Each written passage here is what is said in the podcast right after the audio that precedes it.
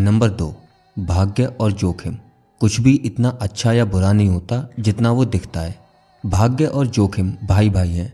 ये दोनों इस वास्तविकता का प्रमाण है कि जीवन में हर नतीजा व्यक्तिगत प्रयास के अलावा और अन्य ताकतों पर भी निर्भर करता है। NYU प्रोफेसर स्कॉट गैलोवे का एक ऐसा संबंधी विचार सफलता का आकलन करते समय बहुत आवश्यक है, दोनों अपनी और साथ ही अन्यों की भी। कुछ भी इतना अच्छा या बुरा नहीं होता जितना वो दिखता है।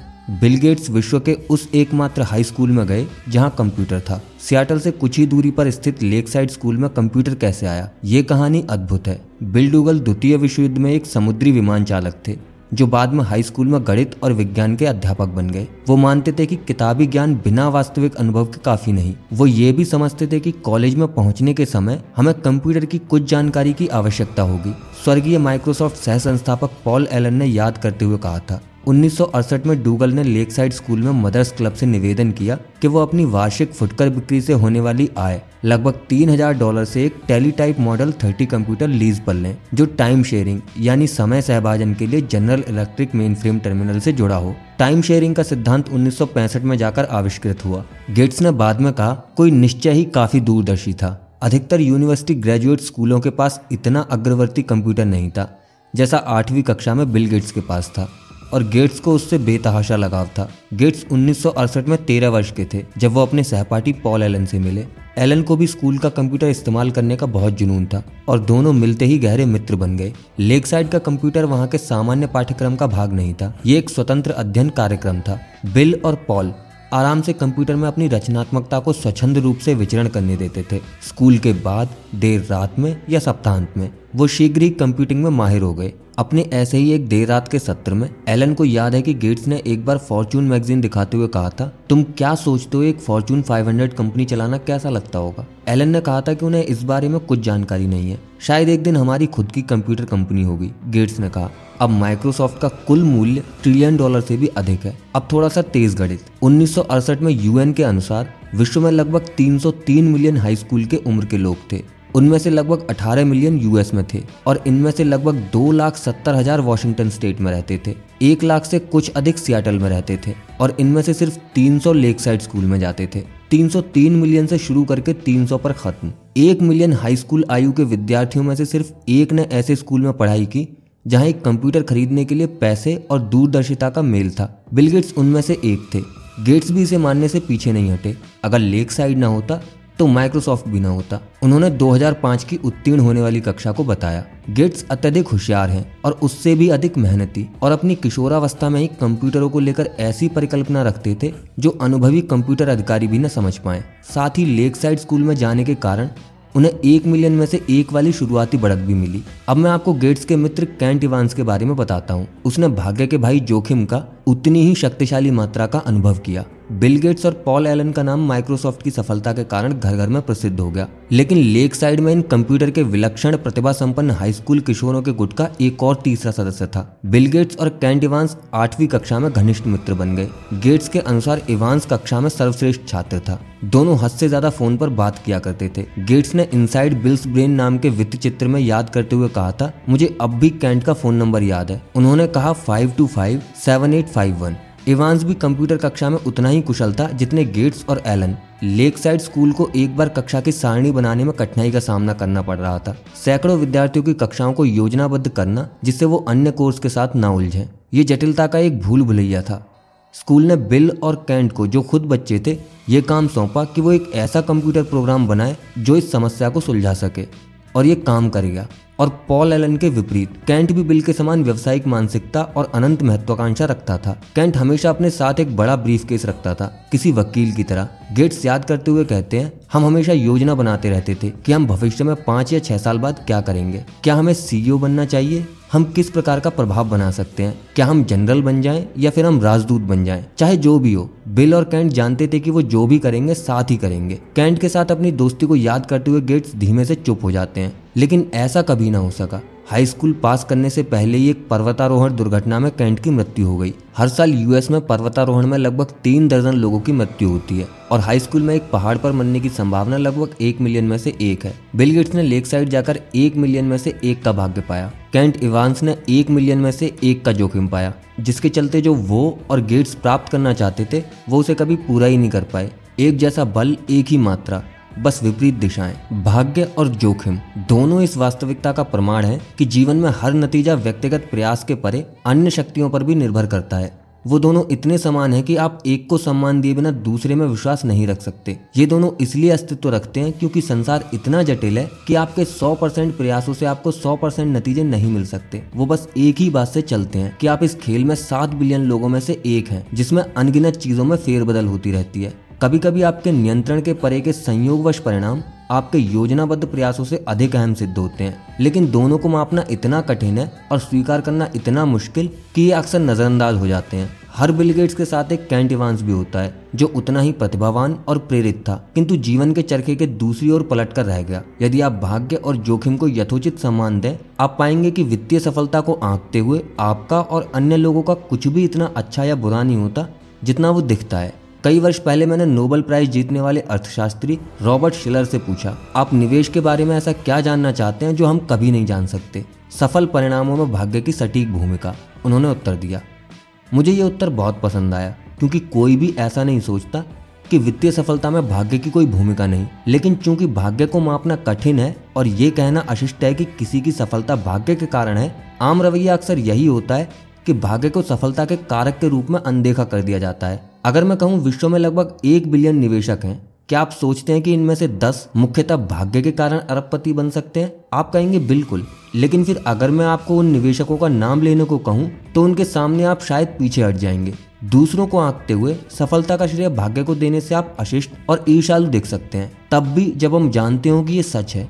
और अपने आप को आंकते हुए सफलता का श्रेय भाग्य को देना इतना हतोत्साहित कर सकता है कि उसे महत्व देना या मानना कठिन हो जाए। अर्थशास्त्री भास्कर मजुमदार ने दर्शाया कि कद और वजन से ज्यादा भाइयों के बीच उनकी आय सहसंबद्ध होती है। अगर आप अमीर और लंबे हैं तो आपके भाई की अमीर होने की संभावना उसके लंबे होने की संभावना से अधिक है। मुझे लगता है कि हम में से अधिकांश लोग सहज रूप से जानते हैं कि ये बात सच है। आपकी शिक्षा की गुणवत्ता और आपके लिए जो अवसर के द्वार खुलते हैं वो आपके माता पिता की सामाजिक आर्थिक स्थिति से दृढ़ता से जुड़े होते हैं। लेकिन मुझे 2 अमीर भाई ढूंढ के दीजिए और मैं आपको ऐसे 2 आदमी दिखाऊंगा जो ये कहेंगे कि इस अध्ययन की खोज उन पर लागू नहीं होती। असफलता, जो दिवालिया होने से लेकर किसी व्यक्तिगत उद्देश्य को परिपूर्ण ना कर पाना, कुछ भी हो सकती है, उसकी भी बराबर रूप से आलोचना की जाती है। क्या असफल व्यापारियों ने उतनी मेहनत नहीं की जितनी करनी चाहिए थी? क्या वो निवेश जो बुरे सिद्ध हुए सोच समझ कर नहीं किए गए थे? क्या निरंकुश करियर आलस के कारण होते हैं? कभी कभी हाँ, बिल्कुल। लेकिन कितना, ये जानना कठिन है। किसी भी योग्य लक्ष्य के अनुगमन में सफल होने की संभावना 100% से कम है। और जोखिम वही है जो जब बीच में आता है, जब आप दुर्भाग्य से इस समीकरण के दूसरी ओर जा पहुंचे। ठीक भाग्य की ही तरह वृतांत कठिन, अस्तव्यस्त और जटिल हो जाता है यदि हम ये जानने का प्रयत्न करें कि किसी परिणाम का कितना हिस्सा सचेतन निर्णय के कारण था और कितना जोखिम के कारण। मान लीजिए कि मैं एक स्टॉक खरीदता हूँ और 5 साल बाद भी वो वैसे का वैसा ही रहता है। ये संभव है कि इसे खरीदने का मेरा निर्णय ही खराब था। ये भी संभव है कि मेरा निर्णय अच्छा था और मेरी पैसा बनाने की संभावना 80% थी और दुर्भाग्य से मैं 20% वाले अन्य छोर पर पहुंच गया। इनमें से कौन सी संभावना सही है, ये कैसे जाना जाए? क्या मैंने एक गलती की या फिर बस जोखिम की वास्तविकता का अनुभव किया? आंकड़ों की सहायता से ये आंकना संभव है कि कुछ निर्णय समझदारी भरे थे या नहीं, लेकिन वास्तविक संसार में दिन प्रतिदिन हम ऐसा नहीं करते। ये बहुत कठिन है। हम सादी कहानियों को वरीयता देते हैं, जो आसान जरूर होती हैं लेकिन अक्सर बुरी तरह भ्रामक भी। निवेशकों और अग्रणी उद्योगपतियों के साथ अनेक वर्ष गुजारने के बाद मैंने जाना है कि किसी दूसरे की सफलता के लिए आमतौर पर खराब निर्णयों को उत्तरदायी ठहराया जाता है, जबकि आप अपनी खुद की असफलताओं को अक्सर जोखिम के बुरे पहलू के कारण हुआ मानते हैं। आपकी असफलताओं को आंकते हुए मैं संभवतः कारण और प्रभाव की एक सीधी सादी कहानी पसंद करूंगा, क्योंकि मैं नहीं जानता कि आपके दिमाग में क्या चल रहा है। आपने एक बुरा परिणाम पाया तो ये आपके किसी बुरे निर्णय के कारण हुआ होगा। ये कहानी मुझे सबसे अधिक समझ में आती है, लेकिन जब मैं खुद को आंकता हूँ तो मैं एक ख्याली वृत्तांत रच सकता हूँ जिसके सहारे मैं अपने निर्णयों को सही ठहराकर बुरे परिणामों को जोखिम के मत्थे मर सकूँ। फोर्ब्स मैगजीन का कवर ऐसे गरीब निवेशकों की सराहना नहीं करता जिन्होंने निर्णय तो समझदारी भरे लिए, किंतु दुर्भाग्यवश उन्हें जोखिम का बुरा पहलू झेलना पड़ा। लेकिन ये ऐसे अमीर निवेशकों का गुणगान अवश्य करता है जिन्होंने ठीक ठाक या फिर लापरवाही वाले निर्णय लिए लेकिन भाग्यशाली निकले। दोनों ने एक ही सिक्का उछाला लेकिन उसके गिरते समय बाजी पलट गई। इसका खतरनाक पहलू ये है कि हम सब पैसे के बारे में ये जानने का प्रयत्न कर रहे हैं कि क्या काम करता है और क्या नहीं, कौन सी निवेश नीतियाँ काम करती हैं कौन सी नहीं, कौन सी उद्योग नीतियाँ काम करती हैं कौन सी नहीं, आप अमीर कैसे बन सकते हैं और आप गरीब होने से कैसे बच सकते हैं। हम सफलताओं और असफलताओं की समीक्षा करके ये पाठ सीखने का प्रयास कर रहे हैं और कह रहे हैं कि वही करो जो इसने किया, जो उसने किया उससे बचो। अगर हमारे पास कोई जादुई छड़ी होती तो हम ये जान पाते कि इन परिणामों का कितना अनुपात ऐसे कार्यों के कारण है जो दोहराए जा सकते हैं बनाम अनियमित जोखिम और भाग्य की भूमिका जो इन कार्यों को इस या उस ओर धकेलते हैं। लेकिन हमारे पास कोई जादुई छड़ी नहीं है, हमारे पास दिमाग है जिसे अधिक बारीकी के बगैर सरल उत्तर चाहिए। इसलिए उन विशेषताओं को पहचानना जो हमें अपनानी चाहिए या जिनसे बचना चाहिए बेहद कठिन हो सकता है। अब मैं आपको एक और कहानी सुनाता हूँ, एक ऐसे व्यक्ति की जो बिल गेट्स की ही तरह बेतहाशा सफल था लेकिन जिसकी सफलता को भाग्य या कौशल से बांधना कठिन है। कॉर्नेलियस वैंडरबिल्ट ने अपने रेल मार्ग साम्राज्य को विस्तृत करने के लिए बस कुछ व्यापारिक करार ही पूरे किए थे। उनके एक व्यवसाय सलाहकार ने आगे झुककर वैंडरबिल्ट को बताया कि हर वो करार जिसके लिए उन्होंने सहमति दी थी वो किसी न किसी तरह के कानून को तोड़ रहा था। हे भगवान, जॉन वैंडरबिल्ट ने कहा, तुम्हें लगता है कि रेल मार्ग स्टेट ऑफ न्यूयॉर्क के कानून के अनुसार चल सकता है? बोलो, क्या ऐसा हो सकता है? इसे पढ़ने के बाद मेरा पहला विचार ये था, इस रवैये के कारण ही वो इतने सफल थे। वैंडरबिल्ट के समय कानून रेल मार्ग की अनुमति नहीं देता था, इसलिए उन्होंने कहा भाड़ में जाए और कैसे भी अपना काम किया। वैंडरबिल्ट बेतहाशा रूप से सफल थे, इसलिए उनकी कानून तोड़ने की आदत जो कुख्यात और उनकी सफलता के लिए निर्णायक थी उसे ऋषि ज्ञान के रूप में देखना लुभावना लग सकता है। उस बेजोड़ दूरदर्शी ने कुछ भी अपने रास्ते में नहीं आने दिया। लेकिन ये विश्लेषण कितना खतरनाक है। कोई भी समझदार व्यक्ति खुल्लम खुल्ला अपराध को उद्यमी विशिष्टता के रूप में इस्तेमाल करने की सलाह नहीं देगा। आप आसानी से वैंडरबिल्ट की कहानी के अलग तरह से रूप लेने की कल्पना कर सकते हैं, एक नियम विरोधी जिसकी नई कंपनी एक अदालत के आदेश से धाराशायी हो गई। इसलिए यहाँ पर एक समस्या है, आप वैंडरबिल्ट की कानून तोड़ने के लिए उतनी ही प्रशंसा कर सकते हैं जितनी आप एनरॉन की इसके लिए आलोचना करते हैं। शायद इनमें से एक भाग्यवश कानून के हाथों से बच निकला जबकि दूसरा जोखिम के छोर पर जा पहुंचा। जॉन डी रॉकफेलर की कहानी भी ऐसी ही है, उनका बार बार कानून की आंखों में धूल झोंकना। एक न्यायाधीश ने एक बार उनकी कंपनी को आम चोर के समान कहा था। इतिहासकारों द्वारा अक्सर शातिर व्यवसाय होशियारी के रूप में दर्शाया गया है, शायद वो था भी। लेकिन वृतांत, तुमने पुराने नियम कानूनों को नवरचना के आड़े नहीं आने दिया से तुमने एक अपराध किया है, मैं कब बदलता है। या फिर वृतांत को रॉकफेलर बहुत प्रतिभावान थे, उनकी सफलताओं से सीखने का प्रयास करो से रॉकफेलर एक अपराधी था। उसकी व्यावसायिक असफलताओं से सीखने का प्रयत्न करो में बदलने के लिए कहानी में कितनी फेरबदल करनी होगी? बहुत कम। मैं कानून की चिंता क्यों करूं? वैंडरबिल्ट ने एक बार कहा था। क्या मेरे पास शक्ति नहीं है? उनके पास थी और उसने काम भी किया। लेकिन उन शब्दों की किसी ऐसी कहानी के अंतिम शब्दों के रूप में कल्पना करना काफी आसान है जिसका परिणाम बिल्कुल अलग हो। निडरता और लापरवाही के बीच की रेखा बहुत ही महीन हो सकती है। जब हम भाग्य और जोखिम को उनका उचित लेखा न दें तो वो अदृश्य हो सकते हैं। बेंजामिन ग्राहम अब तक के महानतम निवेशक, मूल निवेश के जनक और वॉरेन बफेट के शुरुआती गुरु के रूप में जाने जाते हैं। लेकिन बेंजामिन ग्राहम की अधिकांश निवेश सफलता GEICO स्टॉक के एक बड़े भाग का स्वामी होने के कारण थी, जिसने उनके खुद के अनुसार हर उस विविधीकरण का नियम तोड़ के रख दिया जिसे ग्राहम ने खुद अपने प्रसिद्ध मूल्य ग्रंथों में लिखा था। यहाँ निर्भीकता और लापरवाही के बीच की महीन रेखा कहाँ स्थित है मुझे नहीं पता। ग्राहम ने अपने GEICO बोनांजा के बारे में लिखा, एक भाग्यशाली मौका या एक अत्यंत समझदारी वाला निर्णय। क्या हम इनके बीच का अंतर बता सकते हैं? आसानी से नहीं। इसी प्रकार हम सोचते हैं कि मार्क जुकरबर्ग प्रतिभावान है क्योंकि उन्होंने याहू के 2006 के 1 बिलियन में उसकी कंपनी खरीदने के प्रस्ताव को अस्वीकार कर दिया। उन्होंने भविष्य को बूझा और अपनी बात पर डटे रहे। लेकिन लोग माइक्रोसॉफ्ट द्वारा खरीदे जाने के प्रस्ताव को ठुकराने के लिए याहू की उतनी ही आलोचना करते हैं। इन मूर्खों को समय रहते पैसे बटोर लेने चाहिए थे। उद्यमियों के लिए यहाँ क्या सबक है मुझे बिल्कुल अंदाजा नहीं, क्योंकि भाग्य और जोखिम की स्पष्ट व्याख्या करना कठिन है। इसके और भी कितने ही उदाहरण हैं। अनगिनत सौभाग्य लेवरेज का परिणाम है। सर्वश्रेष्ठ प्रबंधक अपने कर्मचारियों को जितना हो सके उतना बाध्य करते हैं। ग्राहक हमेशा सही होता है और ग्राहक नहीं जानते कि उन्हें क्या चाहिए। दोनों स्वीकृत व्यावसायिक ज्ञान है। प्रेरक रूप से निर्भीक और मूर्ख लापरवाह के बीच की रेखा की मोटाई मात्र 1 मिलीमीटर भी हो सकती है, जिसे बस स्पष्ट दृष्टि से देखा जा सकता है। भाग्य और जोखिम एक दूसरे की कार्बन कॉपी हैं। ये कोई ऐसी समस्या नहीं जिसे आसानी से सुलझाया जा सके। जब हम वित्त प्रबंध की सर्वश्रेष्ठ शैली के बारे में सीखने का प्रयास करते हैं तो भाग्य क्या है, कौशल क्या है और जोखिम क्या है, ये पहचानना सबसे कठिन समस्या है। लेकिन ऐसी 2 बातें जो आपको बेहतर दिशा दिखा सकती है। ध्यान रखें कि आप किसकी प्रशंसा और सराहना करते हैं। इस बात का भी ध्यान रखें कि आप किसे नापसंद करते हैं और उसके जैसा नहीं बनना चाहते। या फिर ध्यान रखिए, जब आप ये मानने चलें कि 100% परिणाम प्रयासों और निर्णयों पर ही निर्भर करते हैं। मेरे बेटे के जन्म के बाद मैंने उसे एक पत्र लिखा जिसका एक हिस्सा कुछ ऐसा था। कुछ लोग ऐसे परिवारों में जन्म लेते हैं जहां शिक्षा को बढ़ावा दिया जाता है, जबकि कुछ अन्य इसके विरुद्ध होते हैं। कुछ का जन्म समृद्ध अर्थव्यवस्था में होता है जहां उद्यमिता को बढ़ावा दिया जाता है, जबकि कुछ का जन्म युद्ध और अभाव में होता है। मैं तुम्हें सफल होते हुए देखना चाहता हूं और मैं चाहता हूं कि तुम खुद इसे हासिल करो, लेकिन याद रखो कि सफलता हमेशा मेहनत के कारण नहीं मिलती और गरीबी हमेशा आलस के कारण नहीं होती। जब तुम दूसरों को और साथ में खुद को आंकने लगो, ये हमेशा ध्यान रखना।